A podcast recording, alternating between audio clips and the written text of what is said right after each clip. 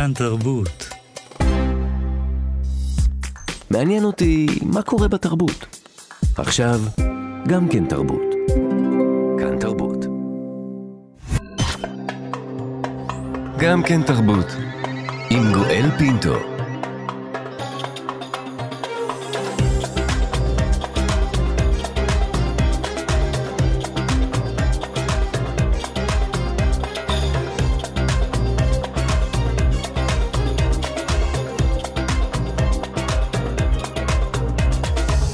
שלום שלום אה, לכולכם, אנחנו כאן, גם כן תרבות, מגזין התרבות של ישראל, בשבוע ה-16 למלחמת שבעה באוקטובר. מנסים להשיג נחמה, להתאחד, להרגיש יחד בימים הקשים שעוברים על כולנו. יותר מ-1,400 ישראלים, אזרחים וחיילים נרצחו, כ-240 נחטפו לעזה, אלפים נפצעו. אנחנו כאן. כאן תרבות. מיזמי הנצחה רבים נולדו כתוצאה מטבח שבעה באוקטובר ומלחמת שבעה באוקטובר.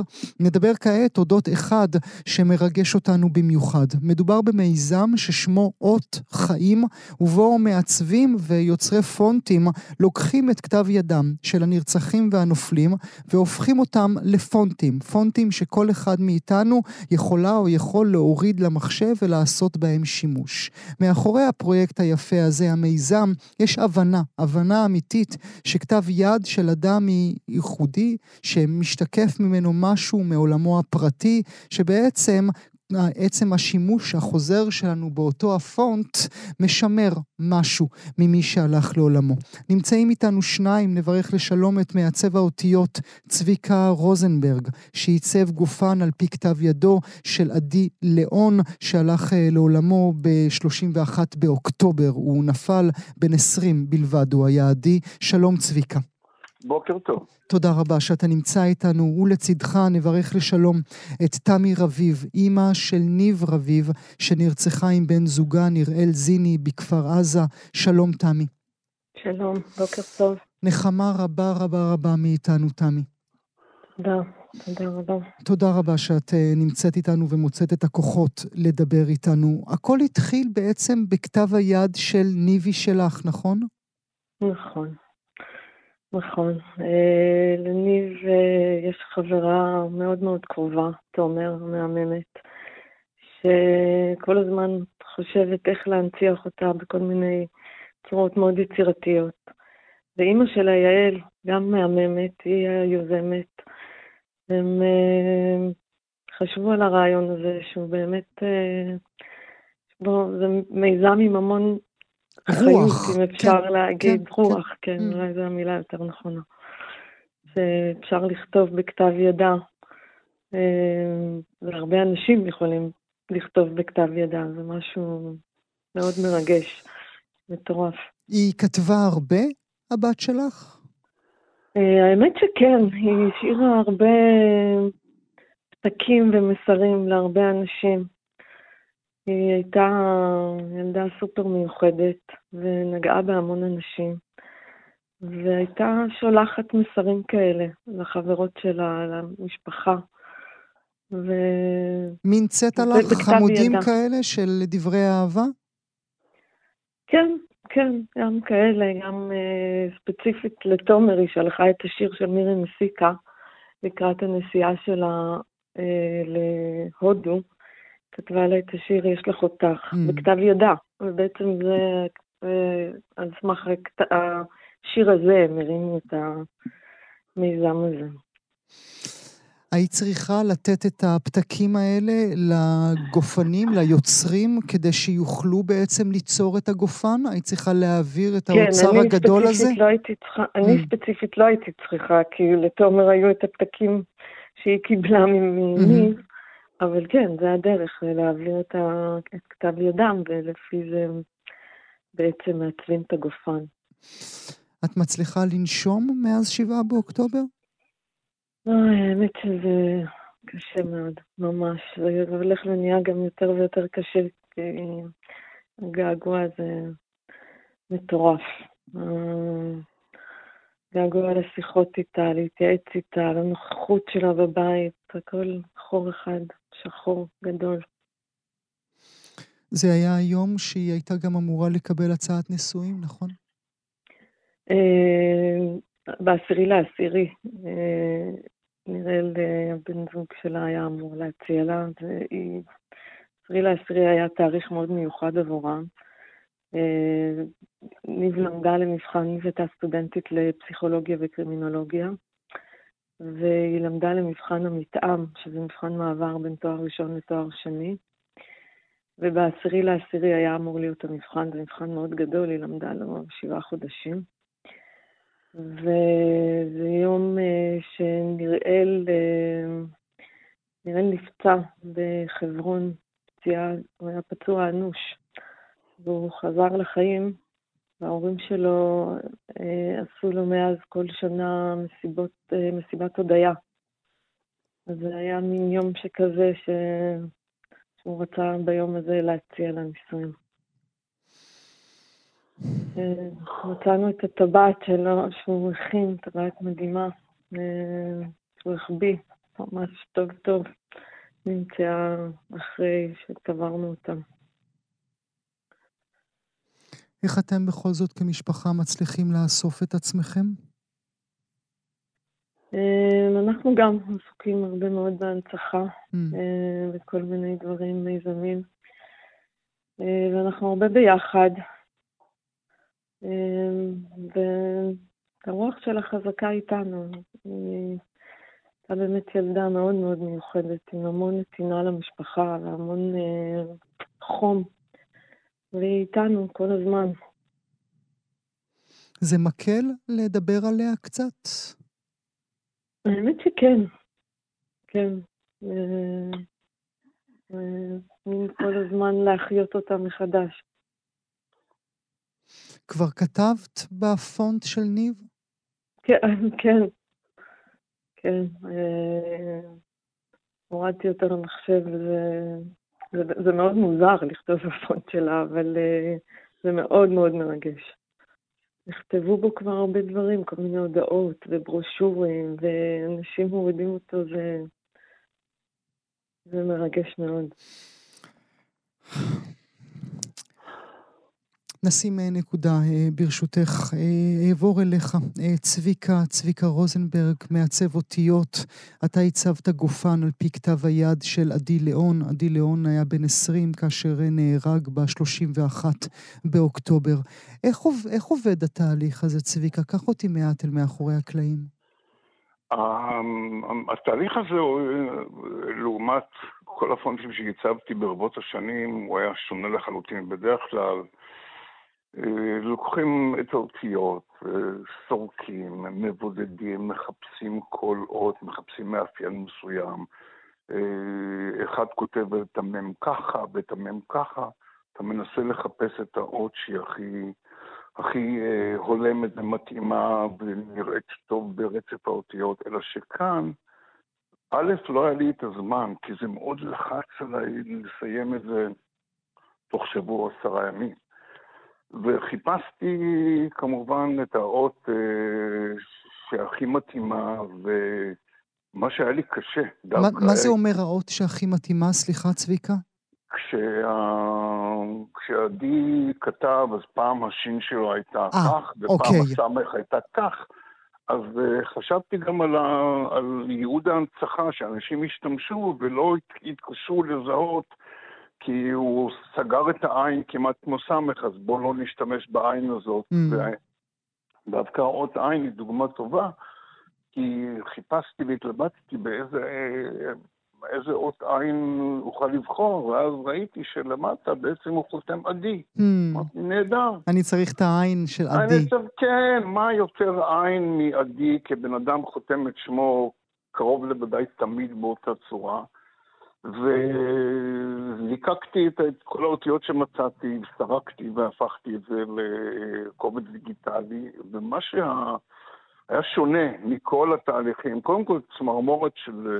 כן, כי גם אצלי, גם אתה היית צריך לעבור תהליך נפשי מאוד קשה, כאשר אתה חודר אל תוך דפי המחברת, כאשר אתה חודר אל חייו אה, של, של צעיר שכבר לא נמצא איתנו. ו- ועכשיו הזכרת את המחברת, אז לכן, תחשוב, שעל המחברת, על הכריכה, כתובות שלוש מילים, לפתוח לאחר מותי. Mm. עכשיו, אם זה לא מצמרר, אז אני כבר לא יודע מה אוחז בצמרמורת. ואחרי שסיימתי וקראתי את המחברת כמה פעמים, אה, ראיתי שהוא גם הכניס פה ושם איורים בכתיבה שלו לאחיות שלו. Mm. הוא כתב לזוהר ולאוריקי אחותי הקטנה. הוא צייר לה חתול קטן. Mm. הוא לא חתם את שמו, הוא כתב חתול. הוא כותב בסוף, אם תרצי, את יכולה לדבר איתי במחשבות, אני אקשיב לך גם מלמעלה, עם לב קטן. אז את החתול שהוא צייר במקום חתימת שמו, גם אותו הפכת לפונט. גם אותו הפכתי לפונט, אם מקלידים שתי אותיות רצופות, בום, מקבלים חתול. או את המגן דוד, או את הלב המיוחד שהוא צייר כשהוא חתם אה, את הפנייה להורים שלו, אתם כל עולמי.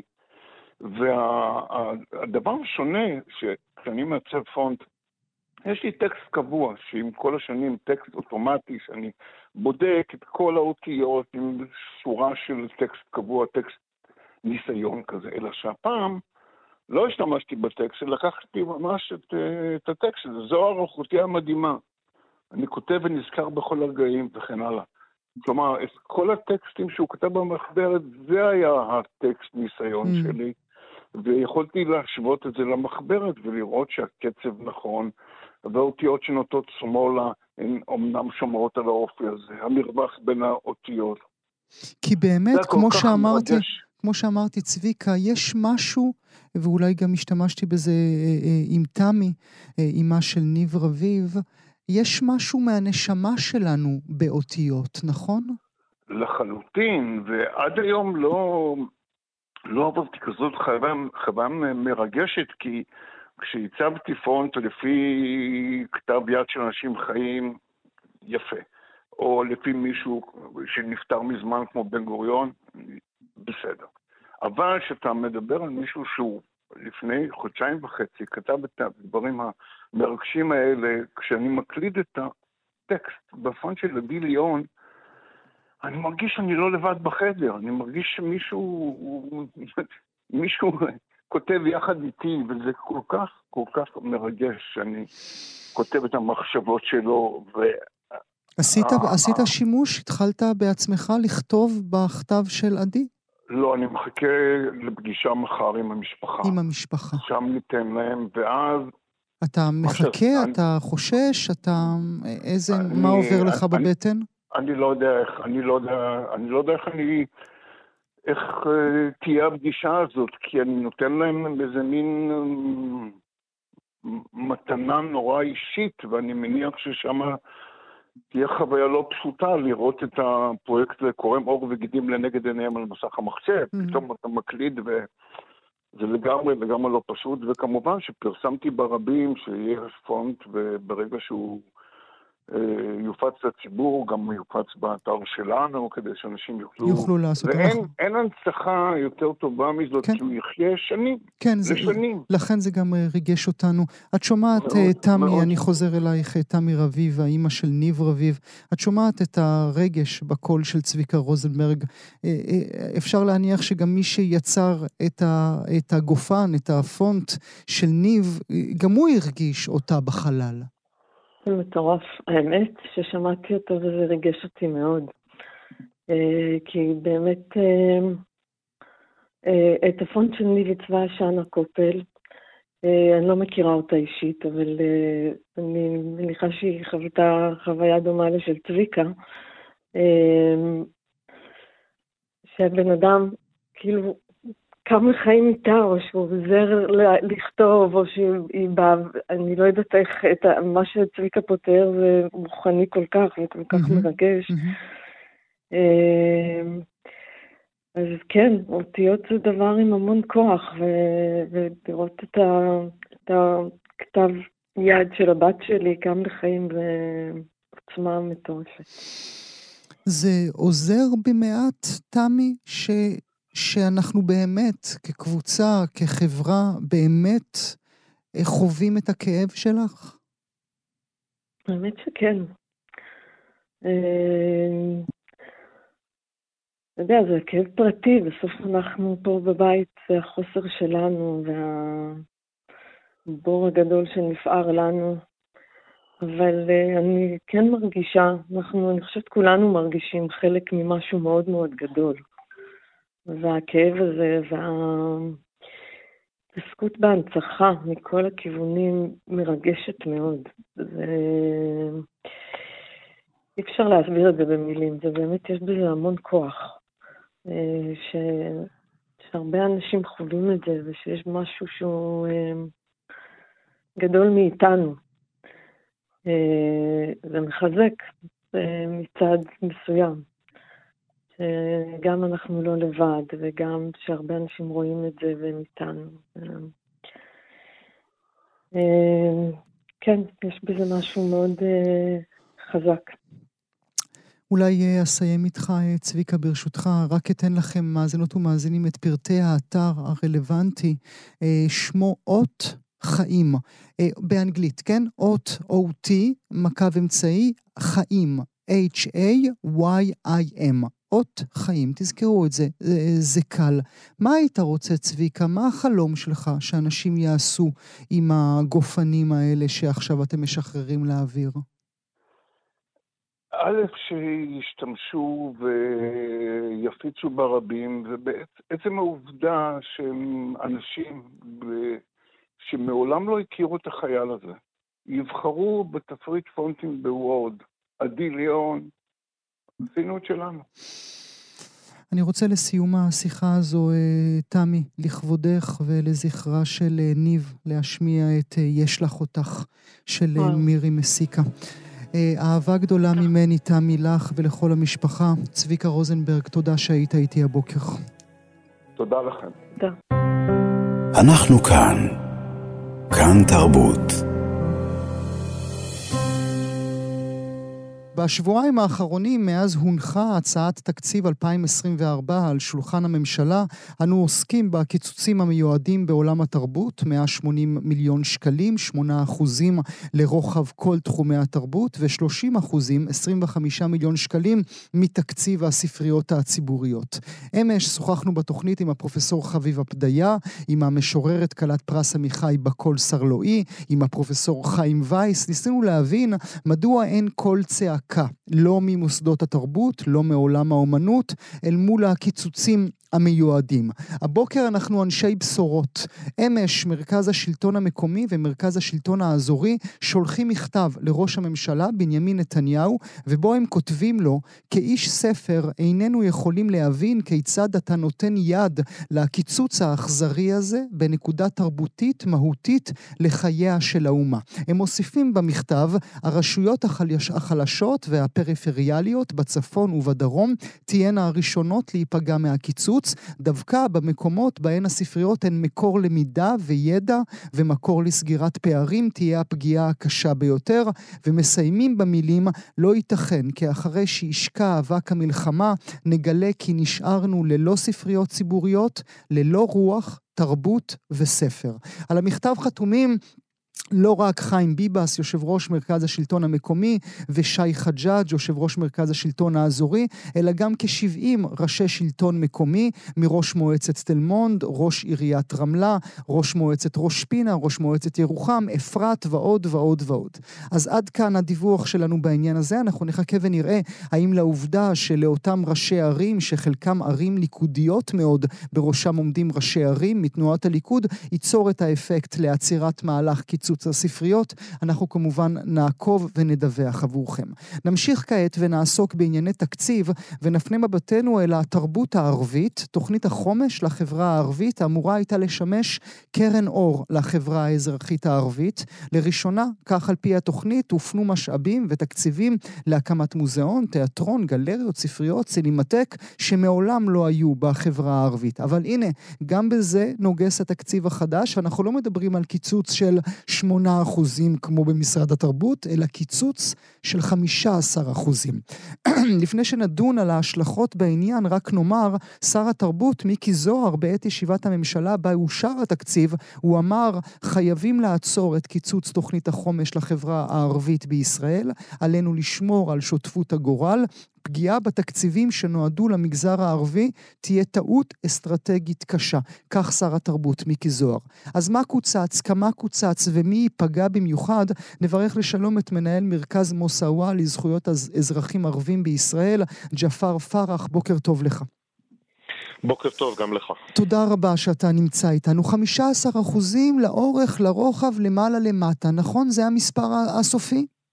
המספר הסופי 15 אחוז, נכון. אה, לכולם מקצצים 5 אחוז, לתוכניות שקשורות לאוכלוסייה הערבית מקצצים 15 אחוז בדיוק, וזה בעצם במשרד התרבות זה קצת יותר, כי גם בשנת 23 לא בדיוק ביצעו את התקציב שהיה אמור להיות להתקבל ממשרד האוצר, אז ככה שבסך הכל אנחנו מדברים על קיצוץ קצת יותר גדול מהקיצוץ אה, בשאר משרדי הממשלה. ש... שקשורים לתוכניות פיתוח בחברה הערבית. דיברת, שמעתי אותך מדבר על הספריות, אה, הרי ספריות כמעט ואין ספריות mm-hmm. ציבוריות בחברה mm-hmm. הערבית. כשמדברים על קיצוץ בספריות הציבוריות זה בעצם קיצוץ שהולך לפגוע בפריפריה, כמו שאמרת, אבל מי נמצא גם בפריפריה? בנגב ובגליל נמצאים, נמצאת אוכלוסייה ערבית. לצד אוכלוסייה יהודית וכמעט חצי מהאוכלוסייה בגליל היא אוכלוסייה ערבית והיא נפגעת בנושא של הקיצוץ בתקציבי הספריות שבלאו הכי לא היו כמעט ספריות, אה, היה בנצרת, היה בכמה יישובים, היה תוכנית אה, להרחיב את השירותים של ספריות, לפתוח ספריות ציבוריות בתוך היישובים הערבים, לפחות הגדולים, וגם זאת עכשיו נפגעת. Mm-hmm. גם אגב, מכרז שיצא כבר לפני שנה להקמת המוזיאון הערבי הראשון, ב... ו... וניגשו למכרז הזה חמישה יישובים, עד היום אין תוצאות של המכרז, ככה ש... ש... ש... זה, זה מכרז שהתבסס על התקציב של השנה הקודמת, גם הוא אה, עדיין אין תוצאות, ויש ספק אם בכלל יהיו תוצאות למכרז הזה להקמת מוזיאון ערבי אחר, אה, ראשון. אה, ניגשו לזה חמישה יישובים, אחד מהם אום אל-פחם, שיש לו שם גלריה גדולה ומפותחת, ורק מחכה לאוויר לנשימה כדי להקים את המוזיאון הערבי הראשון. כאשר אנחנו מדברים בעצם על מין, אני לא אומר פריחה, כן, כי זה באמת היה מדבר בכל הקשור לתרבות הערבית בחברה הערבית, אבל היה נדמה שהיה איזשהו סוג של התאוששות, או לפחות כך אנחנו בתוכנית שלי אה, דיווחנו על כך בשנתיים האחרונות, אפרופו תוכנית החומש. אנחנו אה, עתרנו לבג"ץ ב-2012 כשתקציב התרבות הערבית עמד על 11 מיליון שקל. אה, מתוך 660 מיליון שקל, אם אני זוכר נכון. אה, בשנה האחרונה היה אמור להגיע תקציב התרבות ל-44, ומ-44 היה אמור לעלות ל-55 מיליון שקל. אה, בתקנת התרבות הערבית, כדי לאפשר בעצם הצמחה של ארגוני תרבות, כדי שיוכלו להתמודד עם תקנות התרבות הרגילות. הרי אם אין לך סינמטק, אתה לא יכול להתמודד, להתמודד ולבקש תקציב, תקציב לסינמטקים. ואם אין לך מוזיאון, אתה לא יכול לבקש תקציב להפעלת מוזיאון. אז אחד הדברים ש, שבתוך המשרד אה, בזמנו, אה, מי שניהלה את התקנת תרבות ערבית, אה, לובנה זועבי, שהייתה מעורבת בהכנת התוכנית לחמש שנים הבאות, אמרה בואו נתחיל, ניקח, הרי יש מצוקת בנייה, אבל יש בניינים ישנים. אמרה בואו ניקח את אתרי מורשת, בניינים ישנים ומוזנחים, שחלקם נמצאים בתוך לב היישובים הערבים, ובואו נשפץ אותם ביחד עם רשות העתיקות. זה לא קרה.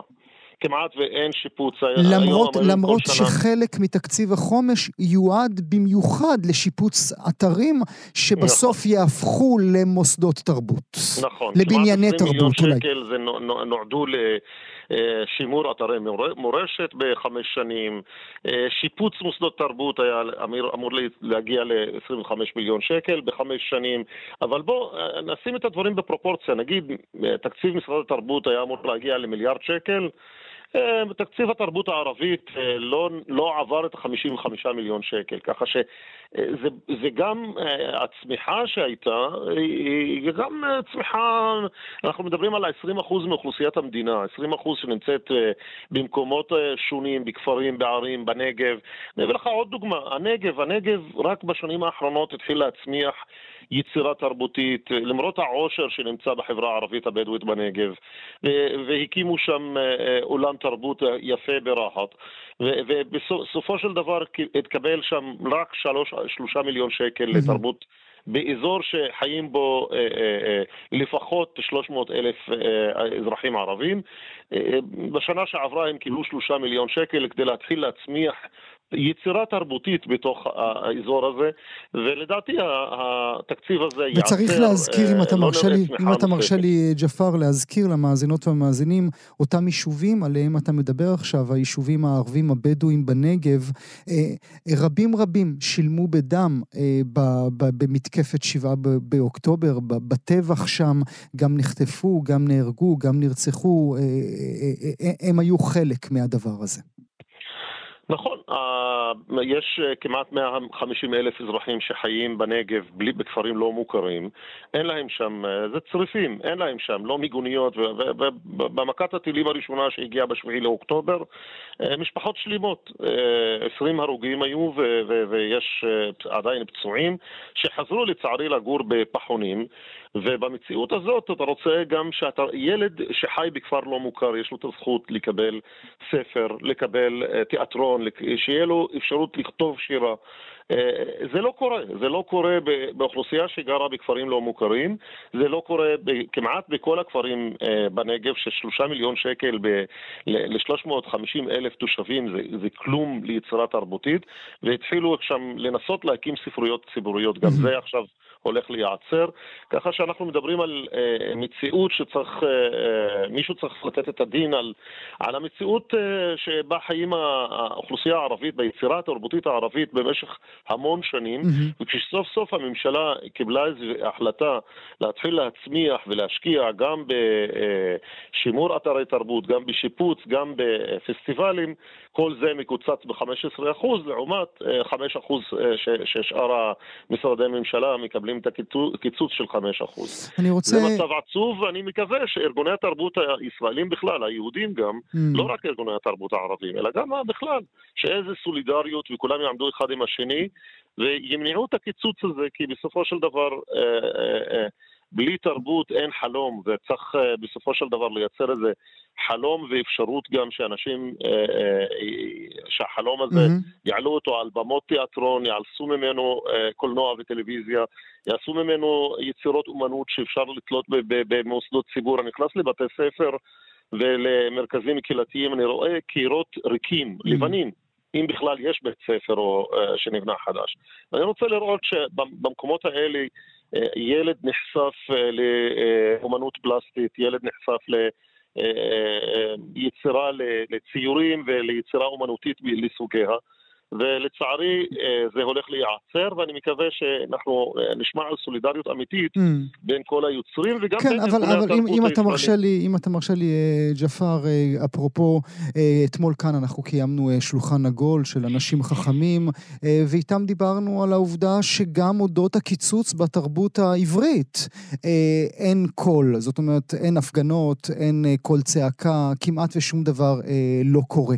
אני רוצה שנקרא ביחד את תגובה תגובת משרד התרבות שהגיעה כעת אל שולחננו, וזה דומה מאוד לדברים שאמרתי קודם, מאזינות ומאזינים. שר התרבות, מיקי זוהר, דרש בישיבת הממשלה לפני כשבוע שלא לקצץ בתוכנית החומש של החברה הערבית, ואף הדגיש כי זאת תהיה טעות אסטרטגית בתקופה הזאת. עם זאת, משרד האוצר החליט על קיצוץ רוחבי של 15% בכל תוכניות החומש במשרדי הממשלה, עליהם נמנה גם משרד התרבות והספורט. ועוד לא אמרנו מילה על ספורט, ונגיד על זה מילה בעוד רגע ג'פר, אבל לפני כן, האם אתה באמת מרגיש ששר התרבות מיקי זוהר הוא בן ברית שלכם? זה מישהו שאתם יכולים אה, לדפוק לו בדלת והוא יפתח אותה? עדיין לא, עדיין לא. אני, אני, אני, העובדה שהוא התבטא ואמר את הדברים בישיבת הממשלה, הוא והשר שיקלי, הייתה אה, חשובה. רק אני, אני מצפה שהוא ייכנס אה, לעובי הקורה ובאמת ידאג לזה שאם אה, כבר יהיה קיצוץ, אז לא לפגוע בשכבות הכי חלשות, אה, לא לקצץ אה, בשכבות הכי חלשות, אלא לשמור על התקציבים ולאפשר לשכבות הכי חלשות לייצר. אתה יודע, כל, כל הזמן מדברים בחדשות בישראל על האלימות בחברה הערבית. הרי ילד שאין לו אה, מוסד תרבות, אין לו מקום שהוא יכול, אין לו מוזיאון שהוא יכול ללכת, וגם אין לו סינמטק שיכול לבלות, מה נשאר לו? Mm. נשאר לו הרחוב, וברחוב אנחנו יודעים שגם משתולל שוק שחור, שוק אפור, וגם סמים, וגם נשק, ואנחנו רוצים להחזיר את הילדים שלנו שילכו, יראו תיאטרון, ייהנו מהיצירה האומנותית, וזה לדעתי, ואני גם לא נכנסתי לכל התוכניות הממשלתיות למאבק ב, ב, באלימות בחברה הערבית, כי אני האמנתי מראש שאם אנחנו נחזק את התרבות ואת האומנות בחברה הערבית ונעלה את התקציבים לזה, אנחנו נסגור בתי כלא, אנחנו נפתח תיאטרון ואנחנו נסגור בית כלא. אה, במקום ש, ש, שעוד יותר תקציבים הולכים גם לשיטור וגם לפתוח בתי כלא, לצערי בכלל במדינת ישראל, אבל במיוחד בחברה הערבית. כל הזמן השיח, יש אלימות בחברה הערבית, לעצור. זה לא מספיק לעצור. בסופו של דבר אתה צריך לייצר אלטרנטיבה לצעירים, לילדים, לבנות. אתה צריך לתת להם לחלום, אתה צריך לתת להם לייצר, ואם יש תיאטרון וסינמטק, אני מעריך שנצטרך פחות תחנות משטרה ופחות בתי כלא. ואולי אה, מילה לסיום, אם תרצה גם אה, תאמר את אה, דברך. אנחנו שוחחנו בשבוע שעבר עם יוצר הסדרה התיעודית המצוינת ליגה, ליגה, ליגה ג' אודות הקיצוץ המיועד בתקציבי הספורט גם, והוא אמר את המשפט הברור ביותר, יש מקומות בישראל שבהם האלטרנטיבה היא ברורה. האופציות ברורות, או פשע או כדורגל, ואם אין מגרשי כדורגל אז ברור לאן הילדים ילכו. נכון, אנחנו רואים את זה בהרבה מקומות, אנחנו רואים uh, רשויות מוחלשות שלא מצליחות להשקיע כספים בבניית עולמות ספורט uh, ומגרשי ספורט. Uh, ובכל זאת, לפחות בקרב הצעירים זה אטרקציה, ואנשים מנסים לראות משהו שהם יכולים להזדהות, משהו חיובי, mm-hmm. במקום לראות ראש ארגון פשע כדמות הזדהות. אני רוצה לראות אותם מזדהים, אה, מזדהים עם, אה, עם, עם, אה, עם ספורטאים, עם שחקנים. 30% מהצעירים הערבים מעל בין גילאי 17 ל-23 הם חסרי מעש. חסרי אין להם, אין להם מקומות תעסוקה. אין להם ארגוני ספורט ומוסדות ספורט mm. שהם יכולים להיות אטרקטיביים עבורם, שימשכו אותם. והתוצאה היא בעצם שהם חסרי מעש והם מסתובבים והם טרף קל ב, אה, להפוך לחיילים בארגוני הפשיעה. והנה עכשיו קיצוץ נוסף של 15 אחוזים. אני מודה לך מאוד, אה, ג'פר פרח, מנהל מרכז מסאווה לזכויות אזרחים ערבים בישראל. אנחנו עוד נעמוד בקשר. תודה שהיית איתי הבוקר. תודה, תודה גם לך. אנחנו כאן. כאן תרבות. נדבר כעת אודות החלטת משרד הבריאות להעניק לחברת הטכנולוגיה א' פארמס אישור טרום שיווק לבשר מתורבת. בשר מתורבת זה בשר שמיוצר במעבדה, מתאים בודדים שנאספו מבעלי חיים. זה לא בשר טבעוני או צמחוני, זו פשוט אופציה מוסרית יותר.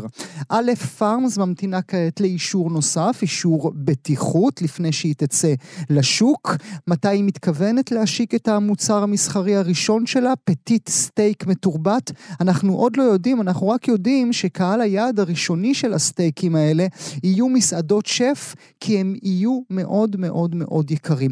ננסה להבין את הבעד והנגד ברגע זמן הזה שבו אנחנו נמצאים. נברך לשלום את שני אשכנזי, כתבת סביבה ואקלים בכלכליסט. שלום שני. שלום, בוקר טוב גואל. תודה רבה שאת נמצאת איתנו. מה זה בשר מתורבת? זה בדיוק מה שאמרת, לוקחים תאים מבעל חיים, בין אם זו תרנגולת או פרה במקרה של א' פארמס ואפילו דגים, ומגדלים אותם בתוך מכלי מתכת גדולים, ביו-ריאקטורים במעבדה, אה, עוזרים להם להתרבות כדי להפוך אותם למה שנקרא בשר שלא גדל על בעל חיים. יש היום משהו כמו 160 חברות בעולם שמנסות לפתח מוצרים בתחום והן מושתתות בעיקר על טכנולוגיות שראינו בתעשיית הפארמה. תעשיית הפארמה זה אומר תרופות, שני? נכון, זה תעשיית התרופות, ואמרת בהתחלה שהבשר הזה נורא נורא יקר, וזו אחת הסיבות. אנחנו מדברים על טכנולוגיה חדשה מאוד, ספק, יש כאלה שיגידו שספק אם היא אפילו קיימת, גם על זה נדבר תכף, מה שהופך אותה למאוד מאוד מאוד מאוד יקרה וגם מאוד מאוד איטית, תחשוב כמה זמן לוקח לגדל פרה בטבע. Mm-hmm. אז לגדל את התאים האלה במעבדה לוקח הרבה מאוד זמן. למה בעצם? אני לא, ו... אני, אני לא שלושה שיודעים, אני, אני בטוח אבין חצי ממה שאת אומרת, במקרה הטוב. אבל למה זה לוקח כל כך הרבה זמן? תראה, אלה תהליכים שנמצאים עדיין לפני מה שנקרא פריצות דרך. אם לפני קצת יותר, פחות או יותר עשור, ראינו מדען הולנדי בשם מרק פוסט שהציג קציצת בשר אחת, שהוא הצליח לגדל במעבדה בעמל רב, כי בסופו של דבר אתה לא מגדל כאן בעל חיים שלם עם כל uh, תאי, עם כל התאים שלו ועם כל האיברים שלו, ואתה צריך בסוף לגדל תאים שגדלים לצד איברים נוספים בגוף. Mm. זה לוקח הרבה מאוד זמן, זה כרוך בתהליכים שאתה צריך לחקות את הטבע בתוך מעבדה. אה, וזה, וזה משהו שהוא עדיין מאוד מאוד נמצא בפיתוח ראשוני, גם אם א' פארמס קיבלה כבר אישור שיווק. זאת אומרת, לכאורה באופן תיאורטי, ואנחנו כולנו מכירות ומכירים את זה, קל יחסית לגדל תרבית תאים, אבל כאן, כיוון שמדובר ברקמת שריר ורק אותה אנחנו צריכים, זה הופך את הכל לסבוך יותר. נכון. תהליכים שקורים בטבע, לחקות אותם במעבדה בצורה כזו שלמה, כשאתה מנסה לגדל חלק אחד בפרה, אה, בלי כל האיברים גם שנמצאים מסביב, מה לעשות, זה מורכב. עכשיו, הזכרתי את העובדה שזה לא מה שאנחנו נדמה לנו אה, דמוי בשר. זה לא צמחוני וזה לא טבעוני. זה עדיין בשר. זה לא אה, נותן לאנשים צמחוניים או טבעוניים אופציה. זו שאלה יפה. אני יכולה להגיד לך שאני ניסיתי קצת אה, ממוצרי הבשר המתורבת ש... שמה שנקרא מגדלים במעבדות בישראל אה, ואני לא אוכלת בשר mm-hmm. ואני חושבת, ש... ואני חושבת שטבעונים ותמכונים יצטרכ... יצטרכו להחליט האם זה משהו שהם אוכלים כי אין כאן באמת שאלה מוסרית אה, אבל בתכלס, בשורה התחתונה בוא נודה, מי שהסתדר בלי בשר עד עכשיו, mm. למה להתחיל? Mm. את אומרת שהשאלה המוסרית יורדת מן השולחן כיוון שלא נהרגה חיה בשביל הצלחת שלך. נכון, נכון. ברוב המוצרים, רוב המוצרים כרגע הם מושתתים רק על, אה, על תרביטאים שלוקחים מהפרה ומגדלים אותם במעבדה ולא על אה, חלקים נוספים של, mm-hmm. או רכיבים נוספים של בעלי חיים, אבל מה שצריך לומר גואל, שאני חושבת שגם רוב האנשים לא יודעים, אנחנו מדברים על בשר מתורבת שגדל במעבדה, אבל זה לא שאתה תקבל נתח עכשיו גדול של, אני לא יודעת, אולי אתה אוכל בשר אז תעזור עם איזשהו שם של נתח, לא, אני לא אה, הכתובת שלך, שני, אני לא הכתובת. אתה לא הכתובת שלי? לא. מעולה, אני ממש שמחה לשמוע. אה, אבל אתה לא תקבל עכשיו נתח ענק של סטייק שהוא 100% פרה, או לא יודעת. כי יש עשרות אחוזים של אה, מה, פולי סויה בתוך הדבר הזה? נכון, בסופו של דבר את התאים מגדלים במעבדה על מה שנקרא פיגומים כדי שיצליחו לצמוח והפיגומים האלה הם לרוב סויה, אפונה, חיטה, אז במקרה של א' פארמס יהיה מדובר בסויה ובחיטה, ויהיה מדובר במשהו כמו 20 אחוז אה, תאי בשר. Mm. אה, איזה טעם יש לזה, שני?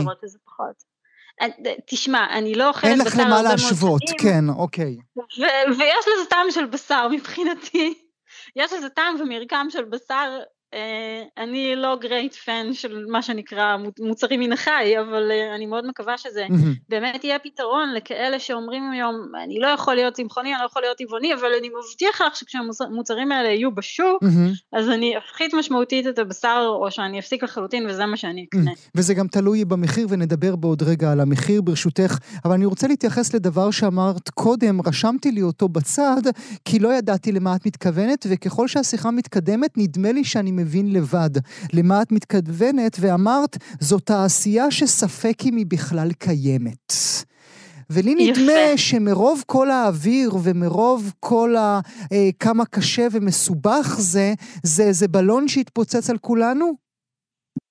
אני לא, קודם כל אני נורא שמחה שאנחנו מדברים על זה, ואני לא חושבת שזה, אני רוצה לקוות שזה לא יהיה בלון שיתפוצץ על כולנו, כי אני חייבת לומר שזו תעשייה חלוצית ומדהימה, ואנחנו צריכים לעשות מה שאפשר כדי שהיא תצליח, וכשאני אומרת אנחנו, אני מתכוונת לממשלות ברחבי העולם, שצריכות לדעתי לעזור לה לצמוח, כי אין לנו ברירה, תעשיית המזון מן החי היא התעשייה המזהמת בעולם, והיא אה, גורמת לנזק סביבתי משוגע, וחייבים לעצור את זה, העולם לא יכול להמשיך לגדול ולספק את התיאבון הבלתי נדלה הזה לבשר ש, שמחלש שטחים בצורה משוגעת וגורם לזיהומי ים ועוד ועוד. אבל תעשיית הבשר המתורבת היא עדיין תעשייה שמגייסת כסף ונמצאת במעבדה. היא לא באמת תעשייה, היא לא מוכרת כרגע כלום. א' פארמס קיבלו אישור שיווק ראשוני, הם בהתחלה ישיקו למסעדה אחת, אנחנו לא יודעים כמה מנות הם יצליחו לספק לה ובכמה זמן, אבל אם אנחנו מסתכלים על העולם, קודם כל בואו נגיד שא' פארמס היא לא החברה הראשונה שקיבלה אישור לשיווק של mm-hmm. מוצר אה, בשר מתורבת, יש שתי חברות שקיבלו אישור לעוף, לשווק עוף.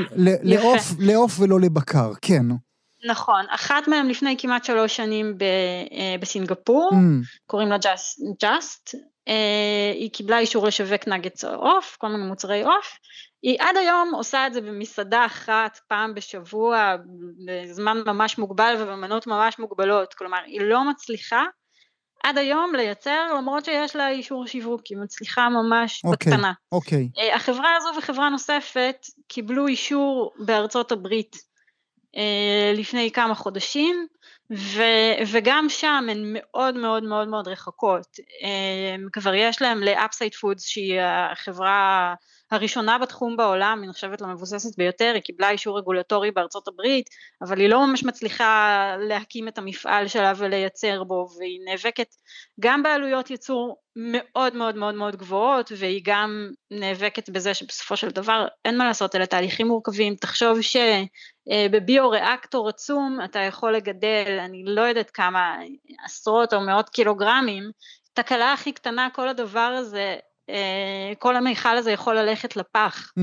וכמו שאמרנו, אם תעשייה בתעשיית הפארמה יקר לייצר, אז התעשייה הזו תעשייה שמושתתת על טכנולוגיות של פארמה. כמו שאמרת קודם מאוד. בצדק רב, הפריצה עדיין אה, לא נמצאת, אבל הזכרת קודם שהתעשייה מן החי היא המזהמת בעולם. האם תעשיית הבשר המתורבת מזהמת פחות? שאלה ממש יפה. תראה, אה, במשך שנים החברות, בסופו של דבר הסתמכנו על מידע של החברות עצמן. שוב, זה עניין ראשוני לחלוטין. אין לך מוצר במכולת שאתה יכול להסתכל על התווית שלו מאחורה ולדעת מה הוא מכיל, או לדעת מה תהליכי הייצור אה, גורמים כי הם תחת עיני הרגולטור, אה, והחברות טענו שהפלטות נמוכות במשהו כמו 90 אחוז לבשר ופחות אה, לעוף. אבל בשנה האחרונה התחילו לצוץ יותר מחקרים עצמאיים של הסיפור הזה, והם אומרים חברים, קודם כל התעשייה הזו היא מזהמת.